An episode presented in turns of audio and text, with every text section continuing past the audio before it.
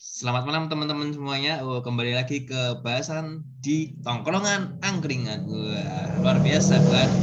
Sebelum masuk ke pembahasan atau kita diskusi ringan ya, kita sapa dulu nih host terkece terkeren kita yaitu Mas Alfo Rahmatul Ikhfar. Gimana Mas Alfo kabarnya? Sehat bukan? Halo Mas Rama, Alhamdulillah sehat walafiat, masih di rumah. Oke, siap. Yang penting sehat selalu ya. Oke. Iya benar. Oh iya, ini tidak lupa juga ada narasumber kita, tiga narasumber yang kece dan membagongkan ini. Ada Mas Ade Badrul, Mas Iqbal Alyati, dan Mas Bakafat Bima Dwi Putra. Wah, bagaimana ini kabar teman-teman sekalian? Baik, baik, alhamdulillah baik. Baik, alhamdulillah. Luar biasa. Alhamdulillah baik. Luar biasa. Ini masih di rumah semua kan? Masih, Bro. Atau atau udah ada yang mudik? Aduh, mudik gimana, Bro? Gimana mana yang jaga, Bro? iya, iya. Lagi dilarang-larangnya ya. Apa itu mudik? Iya. Sebenarnya sebenarnya ini mau bahas apa sih Mas Alvo ini judulnya apa sih kok kayaknya kita dikait-kaitkan dengan mudik ini apa ini sebenarnya? Nah, jadi sebelum kita mau membahas ini sebenarnya ada baiknya kita untuk menyapa uh, teman-teman yang lagi mendengarkan podcast kali ini gitu. Uh, uh, halo teman-teman semuanya, semoga sehat selalu, tetap di rumah, tetap jaga jarak ya. Uh, oh iya. Tapi okay. sama dia jangan dijaga jaraknya gitu. oh iya, yang itu jangan jangan sampai itu. Oh ya. Pendengar setia harus tetap Kalau sama orang lain tongkrongan angkringan. Oke. Okay. Benar. Kalau sama orang lain nggak apa-apa jaga jarak, tapi kalau sama dia ya jangan gitu. Aduh. Jangan jarakin bro, okay, ditempelin bro. Iya.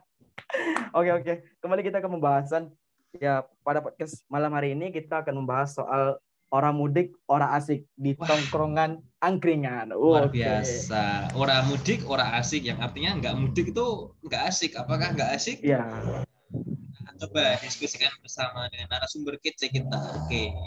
Okay. Gimana Mas Alfo lanjutannya? Jadi, jadi sebenarnya mudik ini kan lagi hangat-hangatnya begitu, lagi dilarang-larangnya untuk kita tuh pergi mudik gitu. Sebenarnya kita tuh pengen uh, ada kejelasan mengapa harus dilarang. Sebenarnya sebenarnya itu tujuan kita untuk mengadakan podcast ini gitu. Terus uh, untuk malam hari ini kita pembahasannya persoalan tentang mudik ini uh, kita ingin menanya nih kepada narasumber-sumber kita, narasumber kita gimana uh, tanggapannya gitu Mas Rama. Uh, pertanyaannya itu uh, gimana Mas Alfoni? Ada pertanyaan juga ini ya. Wah, luar biasa ini. Ya, sebenarnya saya udah ada catat nih pertanyaannya Wah, apa gitu. Keren keren. Berarti ini pertanyaannya mungkin yeah. yang yang ini ya, yang uh, lagi hangat-hangatnya, yang kadang itu membuat warga atau masyarakat itu resah gitu ya mungkin ya. Wah. Ya, benar masalah Mereka yang sudah merantau ke luar dari kota untuk mencari ekonominya gitu. Iya. Terus tiba saatnya hari kemenangan mereka tidak bisa pulang. Bisa pulang. Gitu. Aduh. Namun permasalahannya di sini. Eh boleh bro sebenarnya mudik boleh bro. Mudik virtual bro. Aduh boleh. tapi gimana iya. ya mudik virtual itu ya kayak main game kayaknya. Aduh. Waduh, waduh. 2020 juga gitu. Wah iya sama aja ya. Kayak kita kayak ngulang tahun kemarin. Oke, kita langsung aja ke narasumber kece narasumber kita yang kece tiga orang ini. Ini pertanyaannya mulai dari mana dulu Mas Alfu? Boleh Mas Rama, eh, Mas Rama duluan nggak apa-apa. Dora ini kan kalau mudik ini tuh gimana ya? Ada larangan dari pemerintah itu ya, tapi kan kalau aku baca di internet itu kan dari 6 tanggal 6 sampai 17 Mei kan. Nah, aku sering ini sih lihat teman-teman atau saudara atau orang di berita gitu kan. Wih, kok udah pada mudik sebelum tanggal 6, 6 Mei ini? Wah, berarti kayak kebijakan pemerintah sama aja nih Nah, ya, ini gimana benar. nih tanggapannya dari Mas Ade Badrul dulu mungkin? Ini gimana nih Mas kok tanggal 6 sampai 17?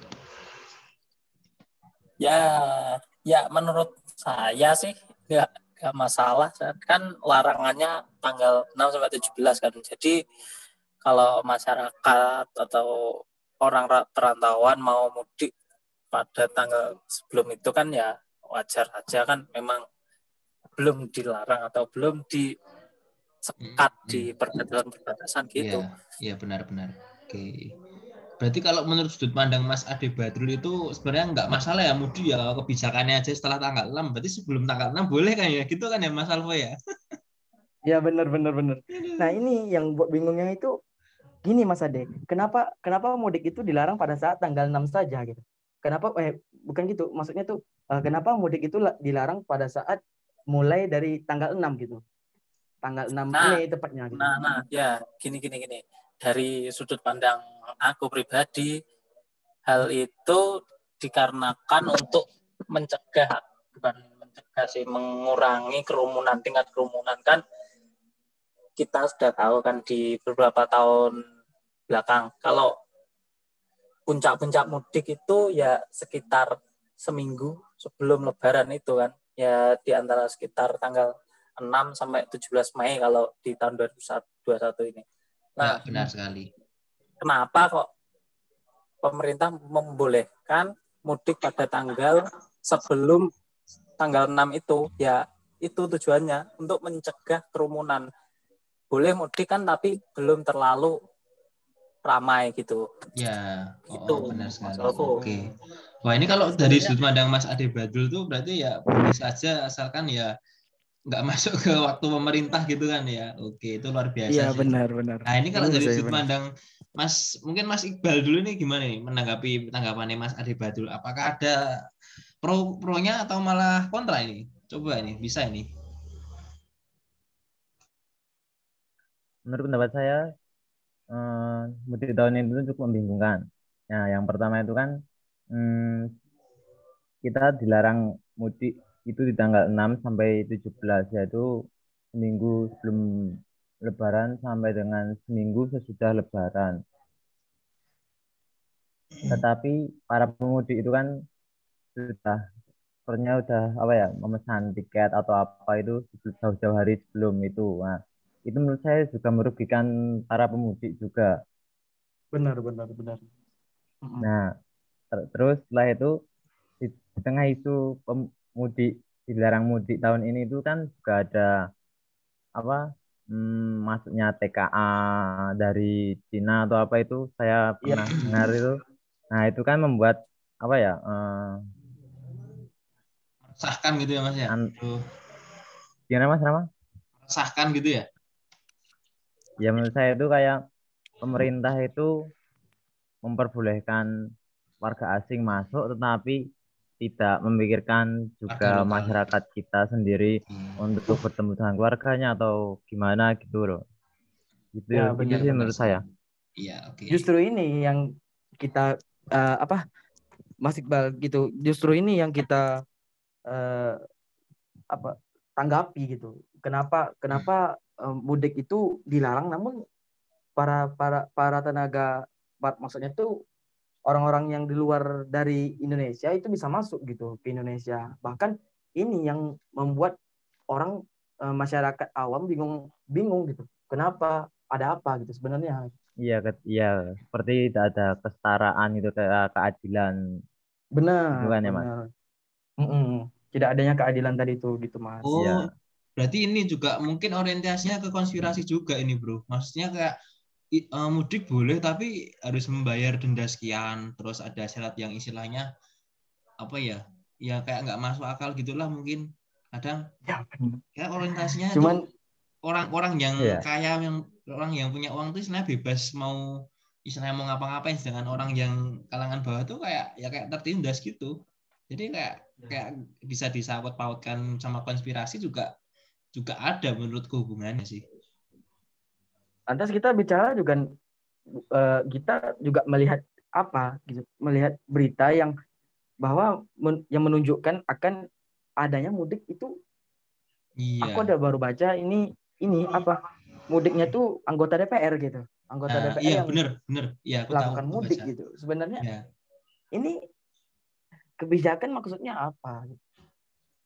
Sebenarnya itu. Mungkin dari Mas Ga- Mas Gafat ada tanggapannya soal mudik ini? Halo semua. Baik. halo Mas Halo, tanggap- halo Mas. kalau dari tanggapan aku sendiri gini mas, larangan mudik ini cukup eh, merugikan bagi pihak uh, industri transportasi darat gitu kayak shuttle travel, shuttle bus yang di mana di bulan puasa dapat cuan-cuan-cuan yang banyak gitu Iya. karena Iya, Kata benar. penumpang sana sini jemput penumpang sana sini oh karena ada larangan Iya, benar mudik sekali. tiba-tiba cuan yang yang berdapat banyak itu lah benar benar-benar drop gitu. Kayak Mati mati seketika gitu ya Mas ya. iya mati seketika mati seketika gitu. Kayak kalau pemerintah mau bikin larangan mudik oke nggak apa-apa. Asalkan nggak nggak ada pihak yang merasa dirugikan sama Ya, yang aku juga pernah baca oh, berita yang dikatain Mas Alfo sebentar ini yang anggota DPR boleh mudik. Nah itu aku juga baca juga Mas kayak kok bisa gitu anggota DPR boleh mudik sedangkan warga-warga biasa warga-warga sipil yang notabene biasa lah gitu kok nggak bisa mudik gitu Iya, benar. udah nggak bisa mudik terus pak supir-supir travel supir-supir bis juga nggak dapat eh, cuan gitu kalau ke depannya bagusnya buat pemerintah kalau ngasih jawaban atau ngasih solusi itu yang tepat bukan yang cepat gitu mas. Wah, luar biasa keren-keren. Iya. Wah, luar biasa keren. benar aku Yang- itu aja sih mas tentang tepat larangan ya. mudik ini Harus yang harus sudah dua tahun berjalan gitu Siap, siap. Oke. Aku sebenarnya juga beberapa membaca ya sebenarnya ada hubungannya juga sama mudik sih. Kayak WNA asing terus India yang sedang membludak-bludaknya itu kan di negara sana aku juga membaca wah ini buat protokol kesehatannya sangat rendah bahkan minim sekali masker aja susah banget kan bro apalagi di- tahu sendiri kebudayaan di sana tuh bagaimana kan aku membaca juga di India itu ternyata eh, untuk kremasi atau apa pembakaran ini eh, mayat jenazah itu juga udah membludak gitu loh. Ya di sana itu memang apa ya eh, protokol kesehatan sangat rendah, sangat minim dan masyarakatnya itu kesadarannya itu sangat-sangat ya dikatakan rendah gitu. Jadi sampai jenazah atau mayat itu aku udah baca bener baca di berita tuh sampai terlantar gitu loh. Untuk kayak waktu atau jadwal buat dikremasinya juga eh, terbatas gitu loh dan tidak mematuhi protokol kesehatan. Nah ini Mas Alfo sendiri nih, kalau dari pribadi gimana nih sudut pandangnya larangan mudik nih gimana nih menurut Mas Alfo sendiri? Eh, gini mas ya, saya saya sebenarnya setuju dengan pendapatnya Mas Iqbal, Mas Ade, Mas Gafat gitu. Yang Mas Gafat tadi menyebutkan bahwasanya tuh itu, itu semacam supir gitu. Supir itu merasa kerugian gitu. Sebenarnya itu kan profesi mereka ya. Ya mereka mendapatkan keuntungan, mendapatkan cuan untuk hidup, berkeluarga gitu. Bahkan untuk hidup mereka untuk makan aja udah alhamdulillah begitu kan Eh, ya sekarang udah dilarang gitu sebenarnya puncaknya orang supir ini yang kita ketahui pada saat mudik kayak gini mudik kayak gini nih ini merupakan puncaknya mereka untuk mendapatkan penghasilan yang lebih agar apa agar mereka bisa mempersiapkan ekonomi mereka eh, terhadap eh, hal-hal yang akan ke depannya gitu akan hal-hal yang mereka butuhkan seperti pangan, papan dan lain sebagainya gitu sebenarnya. Nah, benar Cuman sekali di sini di sini kita nggak nggak nggak paham ya maksud dari kebijakan yang yang dibuat oleh pemerintah sebenarnya begitu. Hmm, gini, jadi kebijakan sebenarnya itu boleh-boleh aja dibuat, namun tetap ditaati bersama gitu, Iya, bukan ditaati oleh Iya. kaum biasa aja gitu. Dan semua Nah, tuh jadi- istilahnya adil gitu loh. Jangan hanya orientasinya uang terus eh, karena status sosial atau kelas sosial jadi mempermudah bisa mudik padahal larangannya tuh untuk umum gitu kan kayak kesannya yang rakyat menengah ke bawah kayak kesannya ketindas kan istilahnya. Enggak ya nggak bisa apa-apa Nah. istilahnya gitu kan. Iya, ya benar gitu. Nggak, nggak- juga- mereka iya. nggak dapat apa lakukan apa-apa. Bahkan Oh, benar sekali. akibat dari hal tersebut, mereka melihat mendapatkan berita dari media sosial, eh, baik itu di dalam media sosial maupun di TV-TV, mereka melihat kalau bahwasannya itu ada warga negara asing yang masuk ke Indonesia Ya. di saat dilang- di saat larangan mudik eh, berlaku. Itu yang dikatakan soal eh, oleh Mas Mas Iqbal tadi. Gitu. Jadi sebenarnya hal-hal sebenarnya ini sebenarnya hal-hal kayak gini nih apa maksudnya gitu? Per- Perlu kita pertanyakan gitu. Ya, sebenarnya. benar sekali. Jadi banyak orang juga- yang berstatement, Oh iya, monggo Mas. ah, gimana Mas? Monggo, monggo. silakan, silakan.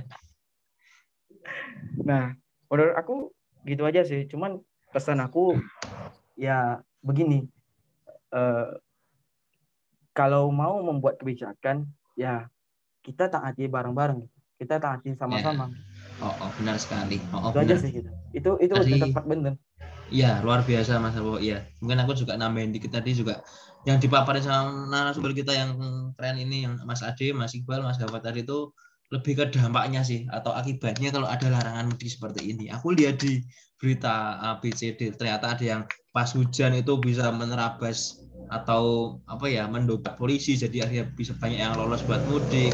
Nah, Terus eh, ini ada nah. juga sih yang apa ya sampai mau berkelahi sama polisi. Aku juga lihat berita polisi atau tentara gitu. Uh, sampai bener-bener adu mulut sampai wah nge- itu ngeri sekali sih. bahkan ini bahkan ini dia apa gi- gimana ya dia berangkatnya tengah malam gitu Iya, sebenarnya itu kan membahayakan dirinya sendiri tapi Tengah malam. mereka punya keinginan gitu sampai tikus pun tuh nggak bisa mudik loh bro. Tahu kenapa nggak? nggak tahu gimana Jalan utama kan ditutup kan polisi.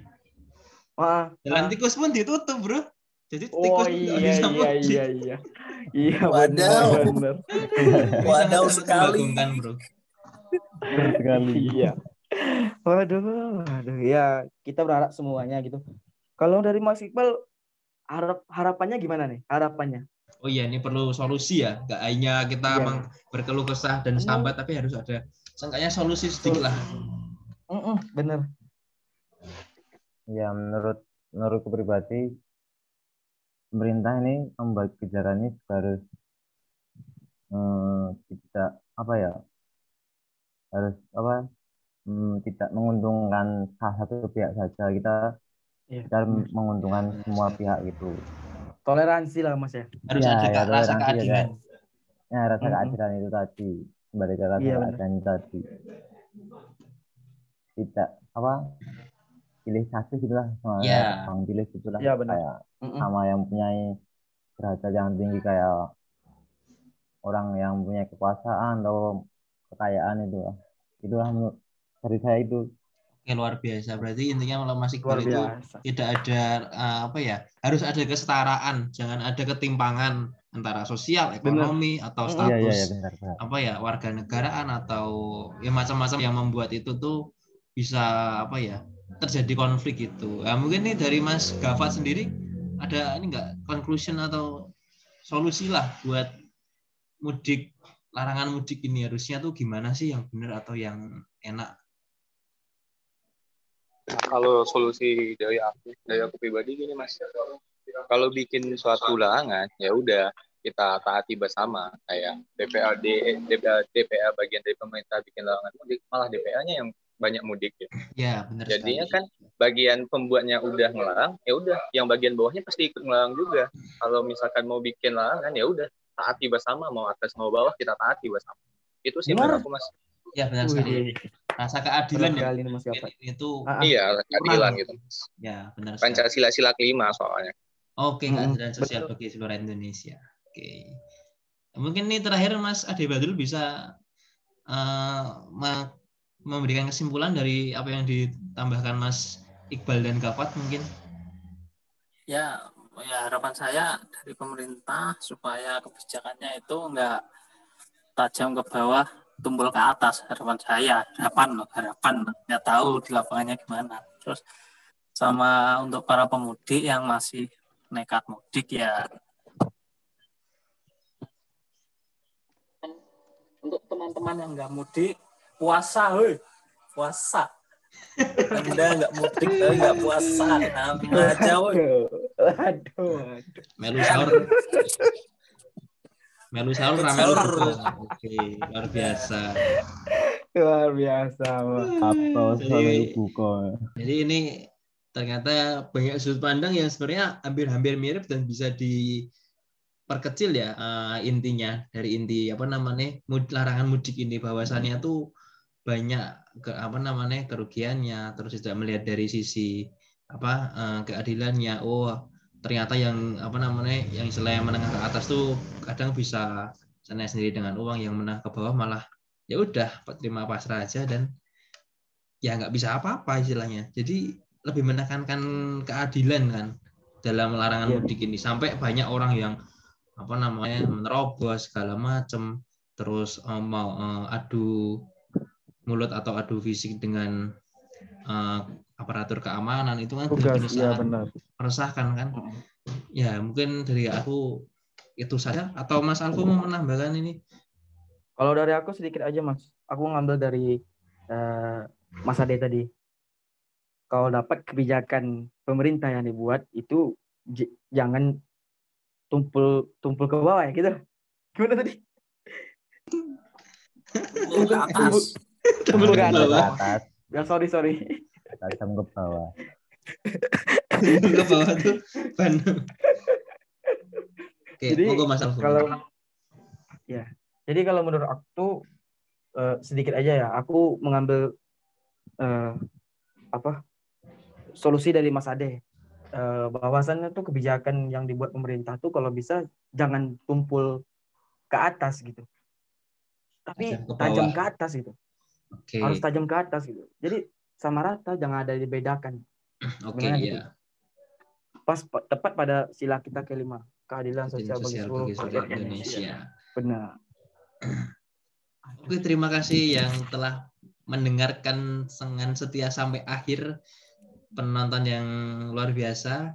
Kumsikan dari kami terima kasih yang telah setia mendengarkan eh, diskusi sambatan dari tongkrongan angkringan dengan mengangkat judul orang mudik orang asik. Wah, terima kasih juga kepada Mas Alfo Rahmatul Ispar selaku partner host saya Iya, benar. dan terima kasih juga kepada tiga narasumber kece kita, Mas Ade Badrul, Mas Iqbal Aliati, Mas Bakafat yang telah meluangkan waktunya dan saring dan sudi saring-saring di sini.